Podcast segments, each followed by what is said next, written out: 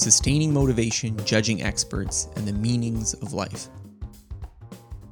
So, last week I asked readers to send me their questions about learning, life, or anything really. I got over 100 replies. So, here are some of the responses that I'd like to share. Gary asks, What are your morning and evening routines? I don't have anything fancy in terms of routines. My mornings these days usually start at 7. I have coffee. My wife and I get our son ready for daycare, and I go to the office. My evenings are usually dinner and family time until my son goes to bed. Then I watch a television show with my wife and read a bit before going to sleep. But as a meta point, I'm somewhat against the idea of focusing too much on routines while good habits are important, they're not a magic sauce for getting results. People with wildly different habits can reach similar levels of success, and contrast others who have identical routines can have totally different outcomes. Now, perhaps this isn't the motivation behind Gary's question, but still it's worth stating because sometimes people overanalyze things like routines and underanalyze more direct contributors to someone's success. For instance, what projects they work on or what skills and assets they possess. Michael asks, how do you balance growth with sustainability?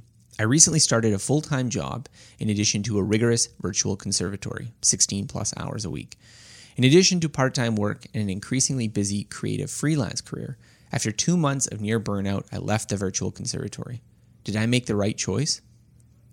Look, burnout isn't good. It Sounds like you made the right choice to me.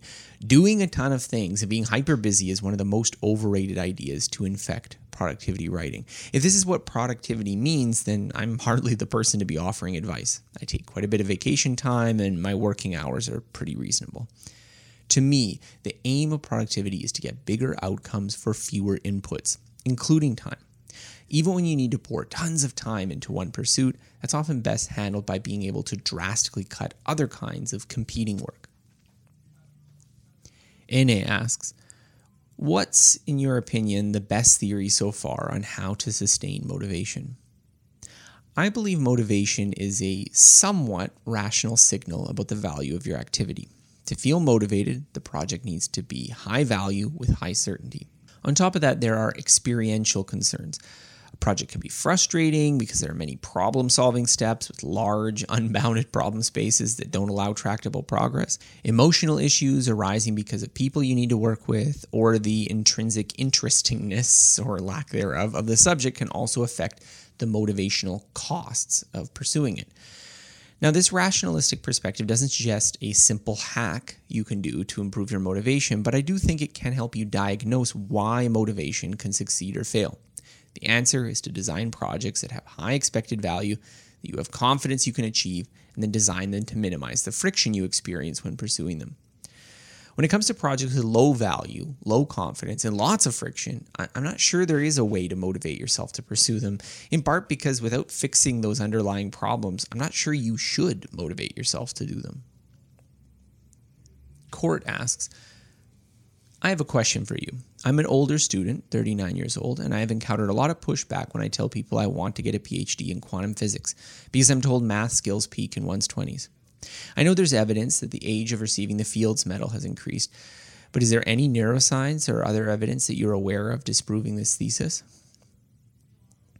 Fluid intelligence probably does peak a little younger, but I think the idea that there are massive declines in fluid intelligence is overstated. You're probably roughly as intelligent as you were at 18 for most of your adult life. Fluid intelligence mostly seems to decline in very old age, and even then, there's considerable variability. Put it another way, I don't think the difference in intelligence level between yourself at 20 and 39 even reaches the top 10 factors that will influence your success in getting a PhD. I suspect the skew to younger success in fields like math is less due to the advantage of young people, but their comparative lack of disadvantage. Math doesn't need the huge knowledge base required in, say, history. Productivity probably declines after one's youth for non cognitive reasons. Ambition may be lower, and you may have more family or administrative responsibilities, etc. If you have the energy to pursue a PhD, I wouldn't let age stop you. Michael asks, What are you most glad that you stopped doing? Social media, particularly Twitter. Every now and then I get glimpses of it from links in blog posts. I forget how angry and toxic a place it can be. Parth asks, are there any tips you have on how Ultralearning's methodology can be applied at scale to an organization? I work at a software R&D center. I think it's up to organizations to give people the means to become better at their work. The major barriers to ultra learning are A, a lack of good resources, and B, a lack of credible signals that these skills matter within the organization. People want to invest in learning, but they often aren't sure which skills are worth investing in, nor whether those investments will be recognized. Employers can solve both of those problems. Adrian asks, how do you judge expertise? It seems like most fake news detection is done on a case by case basis. Is there an algorithm for evaluating experts? I think expertise is a social phenomenon. To be an expert means that other experts of the same type recognize you as such. This is a social mechanism that does pretty well because, relative to the standards of a discipline, other experts are much harder to BS than lay audiences. But it often fails because the standard itself isn't tied to any objective result. Hence, you can have experts that make pretty bad predictions, like political pundits or many supposed foreign policy experts during the lead up to the Iraq War. I think it's useful to measure performance against some kind of real world benchmark, but it seems clear to me that this isn't what we generally mean when we say someone is an expert. Sneha asks I have two little kids, three and seven years old. I want them to be good learners and develop a passion for learning from childhood. How do I get them to do that? Well, my little one's only two, so I don't have a lot of first hand experience here. But my overall philosophy is that the best thing you can do is to embody what you try to teach. It's hard to encourage kids to become lifelong learners if you aren't one yourself. So my focus would be on improving my own self education and then trying to share that with my kids. Calvin asks, I would like to know your opinion on whether you should build a skill versus delegating it and focusing on someone else doing it. I don't think there's a general answer here. My model of the situation is that whenever the skill you're learning is highly integrated with the main value you provide through an activity, learning is better than delegation. However, delegation usually works better when the new skill is decoupled from your performance. For me, research is an example of an integrated activity. I experimented with having a researcher help with writing essays, and while he did a great job, the knowledge wasn't my knowledge. I couldn't assimilate it easily to come up with new ideas or better advice. To make it even more complicated, we have the opportunity cost of time investment and the level of expertise you need to acquire to recoup that cost. Learning everything myself made more sense when I was starting out because my effective wage rate was low. The opportunity costs of, say, learning programming to the $25 an hour level of expertise was fairly low. But if I wanted to get my skills to the $200 an hour level, then the costs of difficulty and time needed to learn the skill become much steeper, and it's less worthwhile. All this economic analysis, of course, omits the intrinsic dimension of things. I like learning Chinese, but it patently fails this cost benefit calculation, so I'm forced to just admit it's just a hobby. The same is probably true of my doodling. Jeremy asks, What are your thoughts about spirituality and the meaning of life? I tend to think there's no meaning of life, only meanings in life. I think the idea that you can stand outside of life and ask what it is for is a category error. Instead of a meaning for life as a whole, I think there are meanings in life good relationships, work that helps people, creative accomplishment, novel experiences, and intellectual understandings. Now, don't get me wrong, I'm not making the claim that life is pointless or that there are no meanings greater than ourselves. I think it's a mistake to imagine some vantage point that stands above our lives and evaluates them. But such a vantage point is not actually possible to experience. The most we can do is reflect back on our memories and assign them meaning, which isn't exactly the same question. Thus, I tend to think that the meaning of life is a problematic philosophical question owing to this cognitive illusion.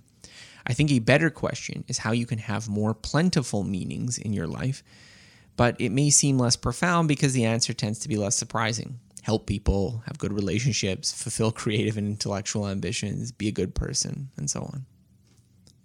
Sam asks, How has your relationship with productivity changed over time? Theoretically, I think I'm less interested in systems that I used to be. Part of this is simply because my work has shifted from checking off a lot of relatively easy tasks that nonetheless need to be done to mostly working on really hard things.